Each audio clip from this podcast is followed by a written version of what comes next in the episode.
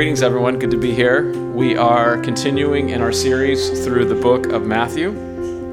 And uh, I would invite you to turn with me to Matthew chapter 10. We're only going to look at one passage today, so keep your Bibles open here. We're going to look at several different verses and passages within this so called sermon of commissioning. So, Matthew chapter 10, verse 24. Matthew 10, 24. I'm going to read through 11, verse 1. A disciple is not above his teacher, nor a servant above his master. It is enough for a disciple that he be like his teacher, and a servant like his master. If they have called the master of the house Beelzebub, how much more will they call those of his household? Therefore, do not fear them. For there is nothing covered that will not be revealed, and hidden that will not be made known. Whatever I tell you in the dark, speak in the light, and what you hear in the ear, preach on the housetops. And do not fear those who kill the body, but cannot kill the soul but rather fear him who is able to destroy both soul and body in hell. Are not two sparrows sold for a copper coin? And not one of them falls to the ground apart from your Father's will. But the very hairs of your head are all numbered. Do not fear, therefore, you are of more value than many sparrows. Therefore, whoever confesses me before men, him I will also confess before my Father who is in heaven. But whoever denies me before men, him I will also deny before my Father who is in heaven. Do not think that I came to bring peace on earth. I did not come to bring peace, but a sword.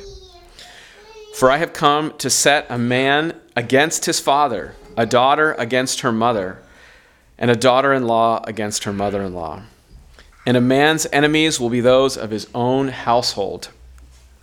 He who loves father or mother more than me is not worthy of me, and he who loves son or daughter more than me is not worthy of me.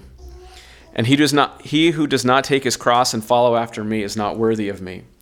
He who finds his life will lose it, and he who loses his life for my sake will find it. He who receives you receives me, and he who receives me receives him who sent me. He who receives a prophet in the name of a prophet shall receive a prophet's reward. And he who receives a righteous man in the name of a righteous man shall receive a righteous man's reward. And whoever gives one of these little ones only a cup of cold water in the name of a disciple, assuredly I say to you, he shall by no means lose his reward. Now it came to pass when Jesus finished commanding his twelve disciples that he departed from there to teach and to preach in their cities. Let's pray. Our Father in heaven, we ask for understanding from this very important sermon that Jesus gives us, this sermon of commissioning, this sermon of, of evangelistic charge that you give to your disciples. I pray that as we grapple with the, the consequences of this in this section today, that we would not shrink back, but rather move forward and press in to embrace the cost of following Jesus. I pray that the words that Jesus spoke would leap off of the page into our hearts, into our minds, into the deep places that need to be gripped by these very intense words. We pray these things Father, in the name of the one who spoke them. Amen. Okay, so by way of review and just setting up where we are from before, hopefully we remember that there's five long speeches in Matthew, uh, which is akin to how Moses has, has these five books, Genesis through Deuteronomy. And the very first speech is called the Sermon on the Mount. And the second one is usually called the Sermon of Commissioning. There's some variation on that, uh, but that's what most people call it. And the reason we read through 11.1 and not through the last verse of chapter 10 is that all of these five speeches end with something like, when Jesus finished, he, and then something happens. They all, they all have that expression. And so you can see that here in 11.1 when Jesus finished commanding his 12 disciples. So they all have a signature ending there and common language there.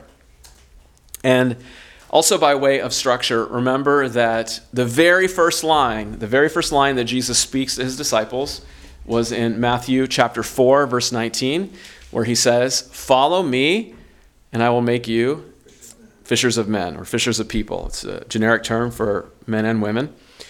Uh, that was the very first line, and I've often said that if I had to say there was one line that summarizes discipleship, if I had to pick just one line, that'd be the line I would pick. Matthew 4:19 where it's very simple follow me, and I will make you fishers of people.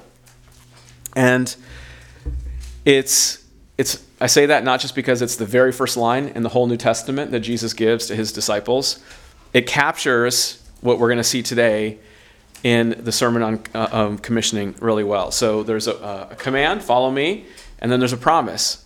If you follow me, you're going to become a fisher of people there's a, a, a close promise attached to that command to follow Jesus. So if we follow Jesus, if we're authentically following Jesus, we will become fishers of people. Now, the first speech, the, the Sermon on the Mount, I think we primarily learn there about what following Jesus looks like. Right? We, and I spent many, many messages over, I think, two years going through the Sermon on the Mount. And we see in great detail what is meant by that first phrase, follow me. Right? So if you go through the Sermon on the Mount, you will learn what Jesus intends there. In Matthew 10, what, what do we see? We see Jesus making his disciples into fishers of people. Okay, so hopefully you can see that structure there. So the umbrella headline is the umbrella uh, ex- uh, line for discipleship is follow me and I will make you fishers for people. Matthew 5 to 7 primarily tells us what it looks like to follow Jesus. Matthew 10, we learn about how to become fishers for people. Okay, so this is not an official term that anybody uses, uh, but I think you could probably rename these sermons. If I could rename them, I would rename them. Sermon on the Mount just tells you about the location, it doesn't tell you about the content, right? It's sort of a uh, not the most helpful title. I would call that the Sermon of Discipleship because it tells you about following Jesus. And I would call this sermon the sermon on disciple making. Okay, because what is Jesus telling the disciples to do? To go out and to teach uh, the people that he just, uh, all the things that he had just commanded them, and to draw people into the kingdom using all the principles that we've been looking at over the last few weeks. Now, I have been fascinated this for, by this for more than 20 years, actually, closer to 30 years, that I've noticed very consistently that there's one side, there's one group of churches or one group of people that tends to emphasize the commands of Jesus, uh, Sermon on the Mount type activities, but they're weak on evangelism and disciple making. And then on the flip side, there's another group of people that really emphasizes discipleship and evangelism, but they're really weak on the commands of Jesus. Right? It's very striking to me that like you can just broadly speaking, put, put groups and people into those two categories. Now, of course, that is a trap of the devil. This is a false dichotomy. We should not be having to pick between the two. Uh, when I was in college, this was something that really, really weighed on me uh, about 30 years ago. And, and so I, I was on this quest for like, okay, there's got to be people who like bring both worlds together. I'm a, I'm a missionary kid, so I really appreciate the realm of evangelism and discipleship, but I, I knew that that alone was not adequate. And I found a, a handful of people who brought both worlds together really, really well, really powerfully. Uh, John Wesley, Charles Finney, and Spurgeon are my favorite three who kind of bring those worlds together. That they're all amazing with their evangelism and discipleship.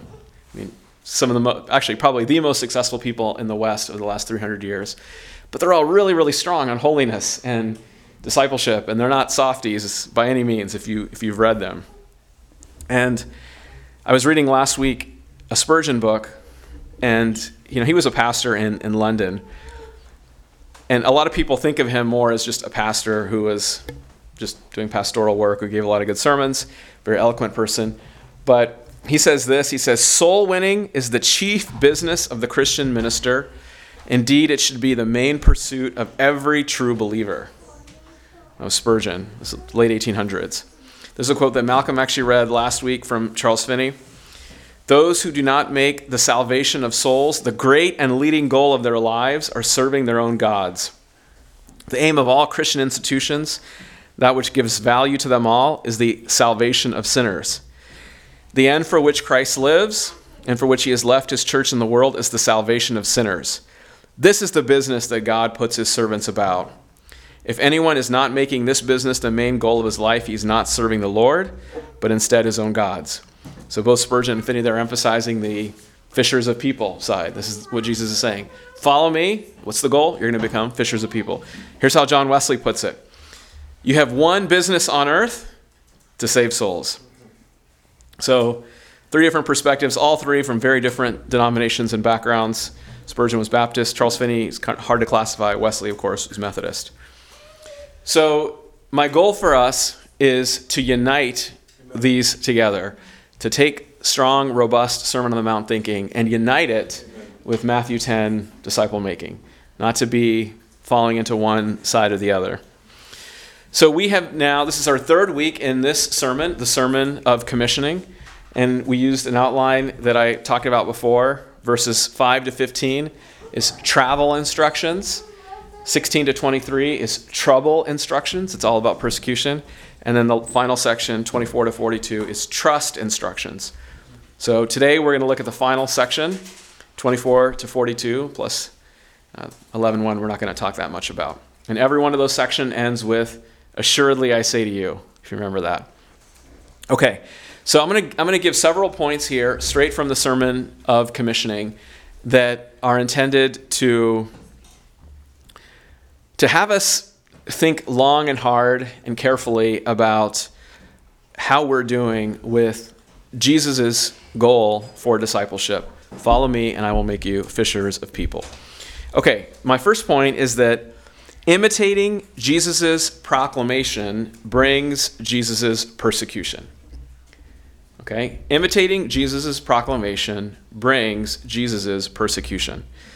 Okay, so this is actually a very straightforward point that he basically says in verses 24 to 26. So if, we remember, so the first part of the Sermon on Commissioning, Jesus says, Go out, preach the gospel of the kingdom.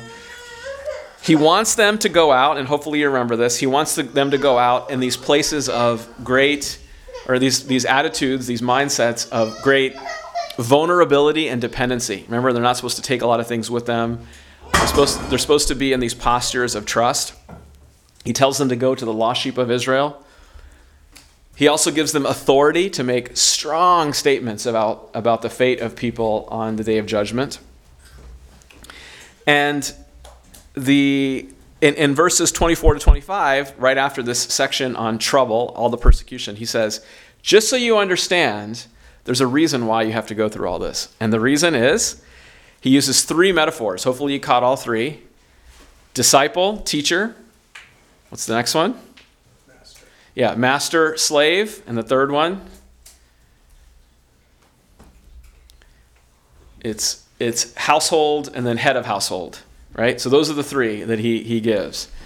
And he gives three repeated structures in society to basically say that if you are a, a disciple of a teacher, it is expected that you would go through the same things that the teacher did because you're trying to imitate the teacher. If you are a, a slave, you're not going to be greater than the, the master. You're going to have to, if anything, have a harder life than the master. If you're living in a household and that household is being maligned, if the head of the household has done something wrong, when you walk the streets, you're going to incur the same shame because you're attached to that head of household. Right? So there's three pictures that Jesus gives us to make sure that we get it. To show that the insults that fell on Jesus will be the insults that fall on disciple makers. Now, it won't fall on you if you live a quiet, comfortable, sort of huddled life, right? This is for people who are going out and actually preaching the gospel of the kingdom. Here, the insult is Beelzebub, which means something like ruler of demons. But all throughout this, this sermon, there's a repeated motif, which is that if you are proclaiming Jesus, then you're going to suffer the same fate that Jesus suffers. Okay, so kind of carrying this on in verse 27, he says, Whatever I tell you in the dark, speak in the light, and what you hear in the ear, preach on the housetops. So, what is he basically saying there? He's basically saying, in sort of poetic language, he's saying, the things that you're hearing me say to you in these small settings, these small intimate settings, I want you to proclaim them publicly, boldly, issue bold proclamation that will not be hidden. Jesus had already said in the Sermon on the Mount that he doesn't want them to hide their witness under some kind of a, a, a bushel or, you know, cover up their light in some way. Here he's basically saying, get out there and do this from the rooftops. Now, this analogy doesn't work very well in Boston or in a lot of America because our roofs, like the roof here and the roof, the roof on my house is even more so, it's very tilted, right? If you look at when you walk out, look at how steep the incline is on our roof. It's very tilted because, of course, there's all this snow, and you don't want snow and rain to accumulate. You want it to just roll off the house. But in the first century, houses pretty much uniformly had flat roofs. And that was for a reason because they would sleep on those roofs in, in the hot months so they could be um, cooled. And of course, didn't have fans or electricity or AC. Uh, it talks about in Acts how people would go up there to pray. That's mentioned in Acts 10. So it was almost like everyone had a, an extra story that was out there. And a practice that was, that was done was that if you had something important or public, you would get up on top of your rooftop and you would just shout that out to people. And there you are on an upper level. It'd be very easy to have that message. Maybe you had some great news about your daughter getting married or a baby being born. You could get up there on your rooftop and shout it out, and it was a it was an easy way to to communicate public information. So Jesus is basically saying all these things that you're getting, I want you to boldly proclaim them in public settings. All right, my second point is that our response to Jesus' charge for public witness determines our destiny. Our response to Jesus' charge for public witness determines our destiny. Now, he basically says this straight up in verses 32 to 33. One of the words we'll see is a little confusing, but we'll explain it. So, in verse 32, Jesus says, Therefore, whoever confesses me before men, before people, him I will also confess before my Father who is in heaven. But whoever denies me before men, him I will also deny before my Father who is in heaven. Okay. Number one, I think this is an amazing statement to make. If, if this were anybody but Jesus, you would think this person had megalomania, right? I mean, imagine that. Confessing someone on the last day before God is going to is going to guarantee you good standing with the Father. It's an amazing line. Like it's easy for us to to read over these quickly and not let it sink in about how the normal patterns of Jewish monotheism and just your standing with Yahweh being determinative, Jesus is moving all of that onto himself. So just a remarkable verse that's easy to, to miss. There's a confusing word here, which is the word confess. So he says, Therefore, whoever confesses me before man, that's how the New King James translates it. And of course, when we say the word confess, we first think of like confessing sin, right? You say something that you did wrong. It's a hard word to translate in English. The if you look it up, which I did in the official scholarly Greek lexicons, you get things like state in public, acknowledge, praise. Uh, the NLT, the New Living Translation, actually translates it whoever acknowledges me publicly before others. So that's probably a better translation because again, the word confess we don't really use in in that way at least to, in that confession of sin sense. So I think the NLT gets it right here. The NIV does something very similar. it says something like acknowledge publicly. So this is all about public proclamation of identity and solidarity with Jesus in the context of evangelism. So we, we know then, and on the flip side, what is denying Jesus? It's keeping quiet. It's withdrawing from public witness. Peter does something similar near the end of his of Jesus' earthly life. So here, this passage, this famous passage that many of us, probably all of us have heard, what's it about? It's about, again, in context, it's about publicly witnessing about Jesus. And if we do that, then we gain a good standing with him on the last day.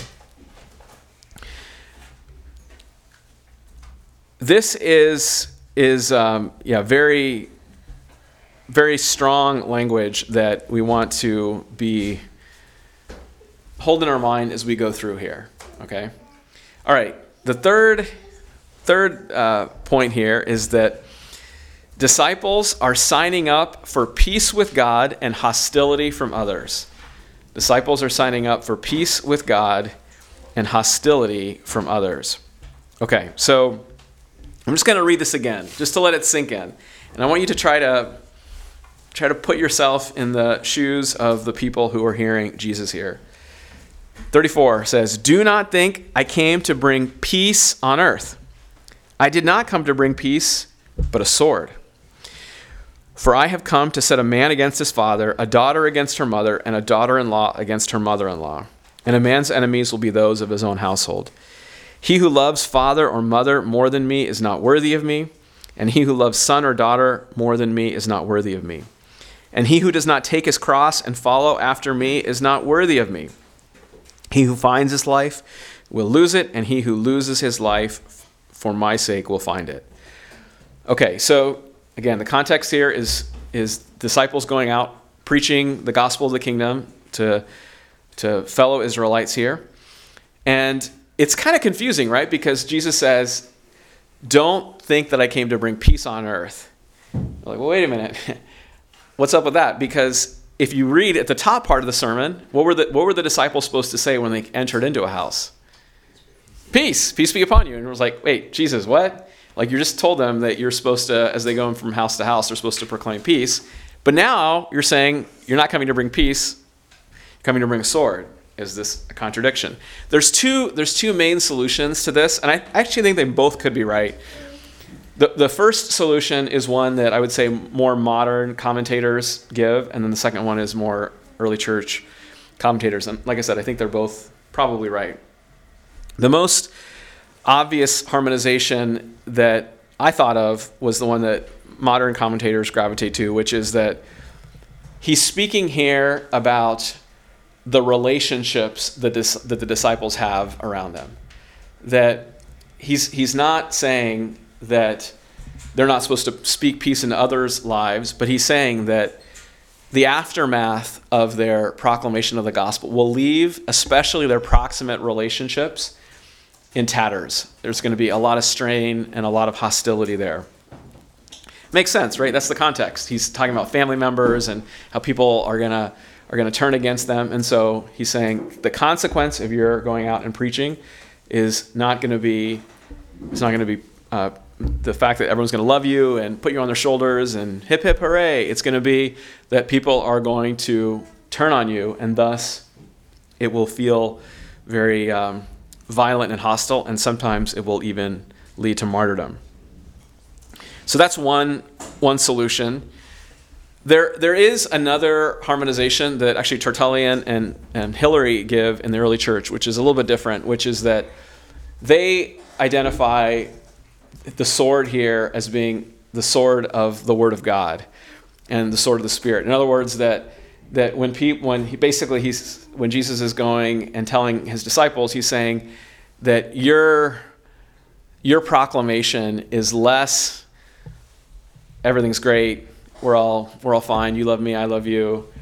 But it's the sword of Scripture which cuts and, and hurts and it divides. Uh, it divides uh, uh, spirit from soul and it just produces all this conviction. So that's another possible harmonization. As I said, it could be that both of these are the case. I am struck by how there is no prosperity gospel at all here, right? So, I mean, if you listen to a typical message in, in the, the world today, especially in the West, this is very different. There is no promise here of you're to, life is going to be good, no promise of great success. There's a promise of a lot of rejection. In fact, there's not even hardly anything highlighted here with success. There's a little bit at the end, which we'll get to. Um, I, I often think that a lot of people get discouraged in evangelism because they've actually, in subtle ways, they've bought into the prosperity gospel. They think that they're going to go out and like it's going to be great and people are going to really like them and love them. And when it doesn't work out like that, they're like, this feels terrible. I don't want to do this anymore. There was a mismatch between expectation and reality. But what Jesus does is he says, no, no, no, no, no. If you're out there preaching the gospel of the kingdom, expect rejection, especially from those closest to you. And if you go into evangelism with that mindset, it turns into a very different enterprise. There is some success, of course, but it is it is limited. So, so this is uh, this is uh, an intense passage here. I, I, think verse 36 is chilling. Um, a person's enemies will be those of his own household. Um, it's wow. I mean, this is really, really intense business here. Jesus goes on in 38 and 39 to say, He who does not take his cross and follow after me is not worthy of me. He who finds his life will lose it, and he who loses his life for my sake will find it. So, again, what's the context? We, we hear this verse talked about all the time, right? But what is the context? The context is it's set in this sermon of commissioning. It's people that are on the move, preaching the gospel, and he's saying that that's what it is to take up your cross. Um, it's not it's not having a cold. It's not I'm having difficulty praying in the morning. It's not oh I'm, I'm I can't read my Bible because I'm bored, so I'm going to take up my cross and read the Bible. It's, all that is wrong. The what a, taking up the cross here in context is is going and proclaiming the gospel of the kingdom to those around us. And that's really hard. Uh, what does Jesus say, though? He says that, makes the astonishing statement that if you don't do this, if you don't take up your cross and follow after him, he says, you're not worthy of me. By the way, that's another really interesting observation here. Worthy of me is said three times. You see that in 37 and 38?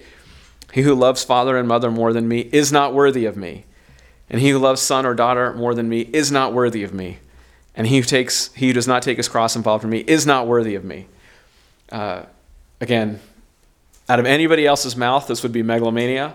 But here, what this is is a strong statement of of one's status with God Himself, uh, with Jesus, and therefore with God. Okay, so again, reading these verses in context, I think, is so important. Do we do we really believe that that this is what Jesus is charging us to do is to follow him and to become fishers for people. Right? If I were to ask you, how has your week been, month been, year been in that? Jesus is telling his followers that to do disciple making means you're going to have your relationships around you be broken. You're going to especially lose the esteem of those that are closest to you which meant even more in ancient Israel because they had, in general, a tighter family structure.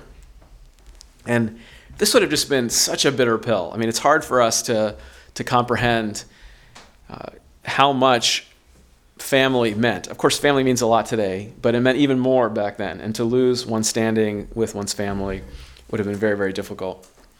Okay, so, so Jesus has given strong statements now about what it is to follow after him and to enter into this vocation of following Jesus.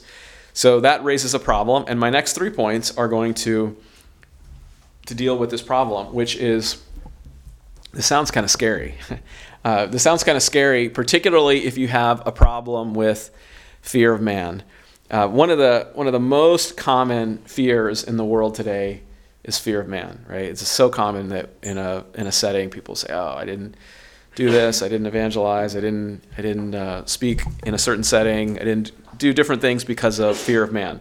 So Jesus actually says three times, I hope you caught it, three times, do not fear in this section. We're going to look at each one. Each one is one of my points. My, my fourth point is fear of man dissolves in the light of final vindication. Okay, so let's look at verse 26.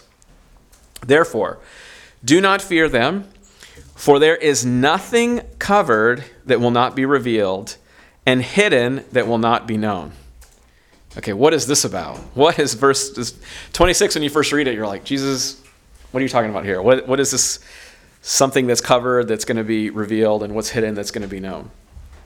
Okay, everybody agrees on this, ancient and modern. Thankfully, it's actually quite straightforward. What it means here is that the truth, which may be obscured right now, will one day be evident to all.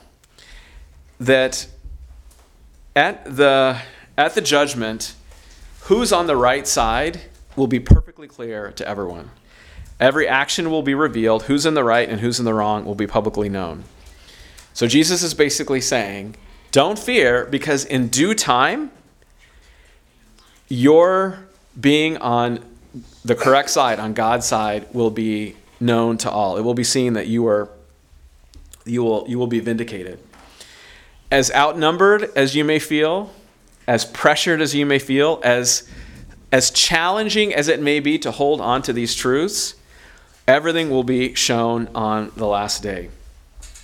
Okay, so it's a, it's an encouraging thought. It, it, you see this a lot in the Psalms again, this is not part of our psyche nearly as much as it should be. But you know, so often in the Psalms, there's this this kind of struggle and this wrestling, and eventually he finds confidence because one day God is going to vindicate the righteous and to punish the wicked, and that that hope that permeates particularly the Old Testament is here in the New. We just often miss it.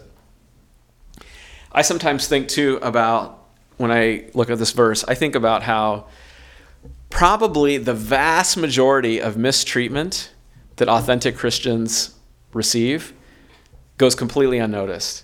It's not on the news, there's no fanfare, there's there's no article about it. It just it just happens somewhere. Most insults, most beatings, probably even most killings are never on videotape that people will know about. And there's going to be on the judgment day, there's going to be a revelation of all of those deeds, all of those words is going to be up for the world to see on Judgment Day in front of Jesus and the living God. Can you imagine that? Can you imagine that scene of all of the watching all of the insults and, and hostilities that were poured onto the true people of God uh, and the, the shame that will be felt, but also the vindication that will be experienced? Okay, my fifth point is that fear of man dissolves in the light of God's power. Verse 28 is a verse that I just love. It's a great verse to memorize. We memorized this in our family devotions a long time ago. Do not fear those who kill the body but cannot kill the soul, but rather fear him who is able to destroy both soul and body in hell, in Gehenna. There's a sermon from the early church, which I just love the, the line from. It says, Let us fear, therefore, that we may not fear. Let us fear, therefore, that we may not fear. In other words, all you got to do is fear God, and then all of the fears go away. It's a beautiful thought there. A person who truly fears God succeeds in overcoming all other fears. Who cares what anybody will think when we are comparing their power in the light of God. Of course, Jesus' argument here is that he says the worst that somebody can do to you on the earth is kill you. That's the worst they can possibly do to you.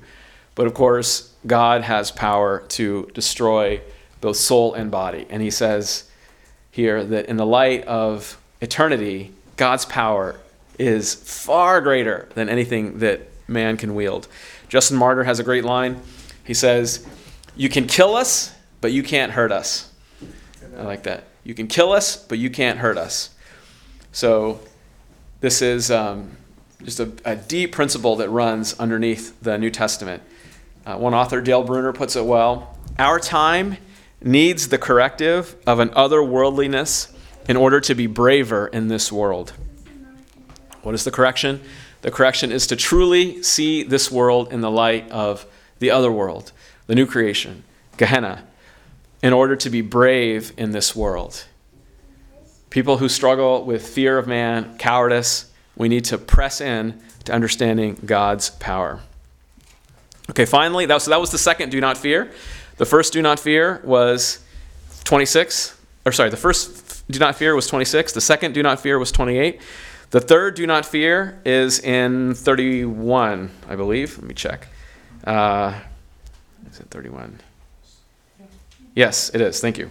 Um, so he says, Do not fear, therefore, you are of more value than many sparrows. Okay, so what is this argument?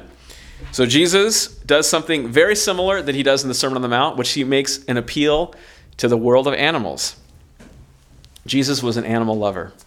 Um, and what he does in the Sermon on the Mount is he says, Look at the birds of the air, for they neither sow nor reap nor gather into barns, yet your heavenly Father feeds them.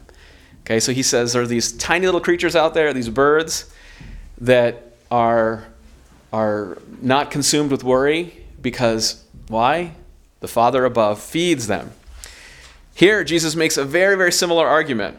And he says that though a little sparrow is cheap by human standards, he says, not one of them, not one single sparrow. This is a mind blowing thought, right? Do you really believe this? I believe it. That not one sparrow falls to the ground. Okay, now the New King James has a, is a bad translation here. I'll just I'll correct it in a moment. It says, um, Not one of them falls to the ground apart from your Father's will. That word will is not in Greek at all. It just should be, the ESV actually does it correctly. The ESV has, uh, Not one of them will fall to the ground apart from your Father. So, apart from your Father's will, to me sounds sort of Calvinist, like, okay, God saying, like, yes, you know, let the sparrow die now. It's really more about accompaniment. It's about, about the fathers being even with uh, the, the sparrow in some sense. Uh, an amazing, amazing line. And so, what, what Jesus does here is he says that, okay, there's two spar- uh, sparrows are cheap. Not one of them falls to the ground apart from the Father, without the Father, that God's eye is with even that tiny little sparrow that people don't pay attention to. And then he says, The very hairs of your head are numbered. So, you know, a lot of people struggle with, okay, I think God loves humanity, but I'm not sure God loves me. Right? It's very, very common struggle. Here, what Jesus is saying, to make this ultra personal, if you believe Jesus here, you should never doubt God's love for you personally. He says that the hairs on your head, every single hair on your head, is numbered. This, uh, this is just great language to try to localize God's love, not just to humans in general or to a class of people, but to individuals. God knows the number of hairs on Seth's head, on Laura's head, on Kimberly's head, on Carrie's head, on Francesco's head. Every single, it's kind of unbelievable, right? Knows every single. I, I, hear the joke, yeah. On your head too, Malcolm. It's a smaller number, but. um, right. But it's a great it's a great principle, isn't it? That every single hair on our head is numbered. And so what does Jesus say? He says, You're of more value than the sparrow, and if God is with the sparrow when it falls, he will be with you, even if you fall even if you, you, you perish there. It is the withness of God, the presence of God that we have. And so, God's personal accompaniment, his knowledge, his, his care for every single person, every single human being on the planet, uh, is something that we need to just delight in. So, the fear of man should delight, should dissolve in the light of God's personal care for you. Okay. My seventh and final point is that in this proclamation, we experience union with Jesus. In gospel proclamation, we experience union with Jesus. All right, let's look at verses 40 to 42 here. So, in 40 to 42, Jesus says, He who receives you receives me, and he who receives me receives him who sent me. He who receives a prophet in the name of a prophet shall receive a prophet's reward. And he who receives a righteous man in the name of a righteous man shall receive a righteous man's reward. And whoever gives one of these little ones only a cup of cold water in the name of a disciple, assuredly I say to you, he shall by no means lose his reward. Okay. I love this, this final part of the sermon on commissioning, the sermon on disciple making. What is this about? So, have you ever wondered first where Paul especially gets all this like in Christ language? You know, he loves to say that like you're in Christ, right? You ever wonder that? And like it's not in the Gospels. Like, did he just make this up, or like where does this come from? Well, it comes from it comes from this. It comes from this passage and a handful of others, where what Jesus says in verse 40 is very profound. He says, "He who receives you." Receives me, and he who receives me receives him, him who sent me. There's this chain Father, Son, us. Kind of like a, a telescope. You know, when you fold up the telescope, there's the, the, the, the inner cylinder, and the middle cylinder, and the outer one. And they're, they're concentrically joined there. And basically, what Jesus is saying is that insofar as people treat you, they're treating me. You are in me in a sense and how they treat you is how they treat me. This is the, the origin of this concept of being in christ. Uh, this is an amazing principle that should floor us and and uh, delight us in this union that jesus describes here that how we are treated in this gospel proclamation as we go out is tantamount to how jesus is treated. That, that should blow you away. I hope it blows you away um, so he, he gives us this truth of the union here. And then in 41, he gives us uh, some, some good news. So in the first part of the Sermon on the Commissioning, he had said already what happens when people reject the message, right? And, and he authorized the apostles to shake the dust off their feet and to say it's going to be worse for you uh, than it will be on the day of uh, than it will be for Sodom and Gomorrah. But now he's telling them, okay, but there's also a blessing that accompanies those who actually receive you. Uh, receive is like welcome here. So it's a little confusing the way it's worded. So we'll, we'll walk through this. He gives three levels of people a prophet. New King James says righteous man. It's a neutral term. It should be really righteous person. Um, and little ones. Prophet, righteous, a righteous person, and little ones. Everyone see that?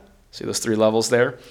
Uh, Dale, Dale Bruner says it well there. The prophet is the one who speaks God's word, the righteous person is the one who lives God's word, and the little one is the one who loves God's word. And you know, we, you you may not identify necessarily with prophet. That's like pretty big language, right? Like to to identify with with being a prophet. Hopefully, you identify more with being righteous. You're trying to, to press in and live a righteous life. But I love how Jesus gives us vocabulary that everybody should be able to resonate with, even who are the most disenfranchised or feeling disenfranchised, which is little ones.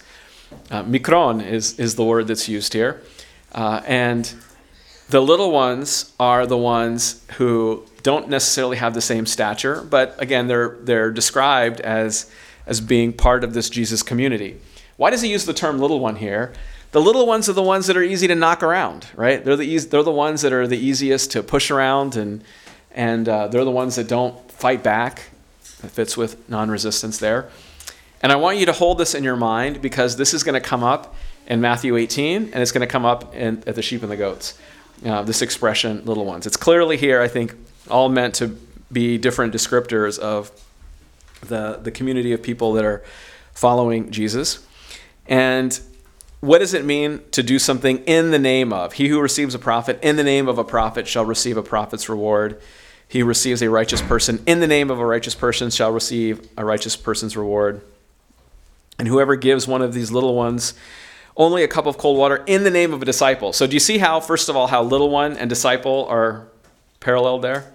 I want everyone to see this. Mostly because this is going to be really important to interpret the sheep and the goats and Matthew 18. But even here, Little one and disciple are like the same concept, different ways of saying that. Everyone see that? Set your eyes on that because I want you to see that in verse 42.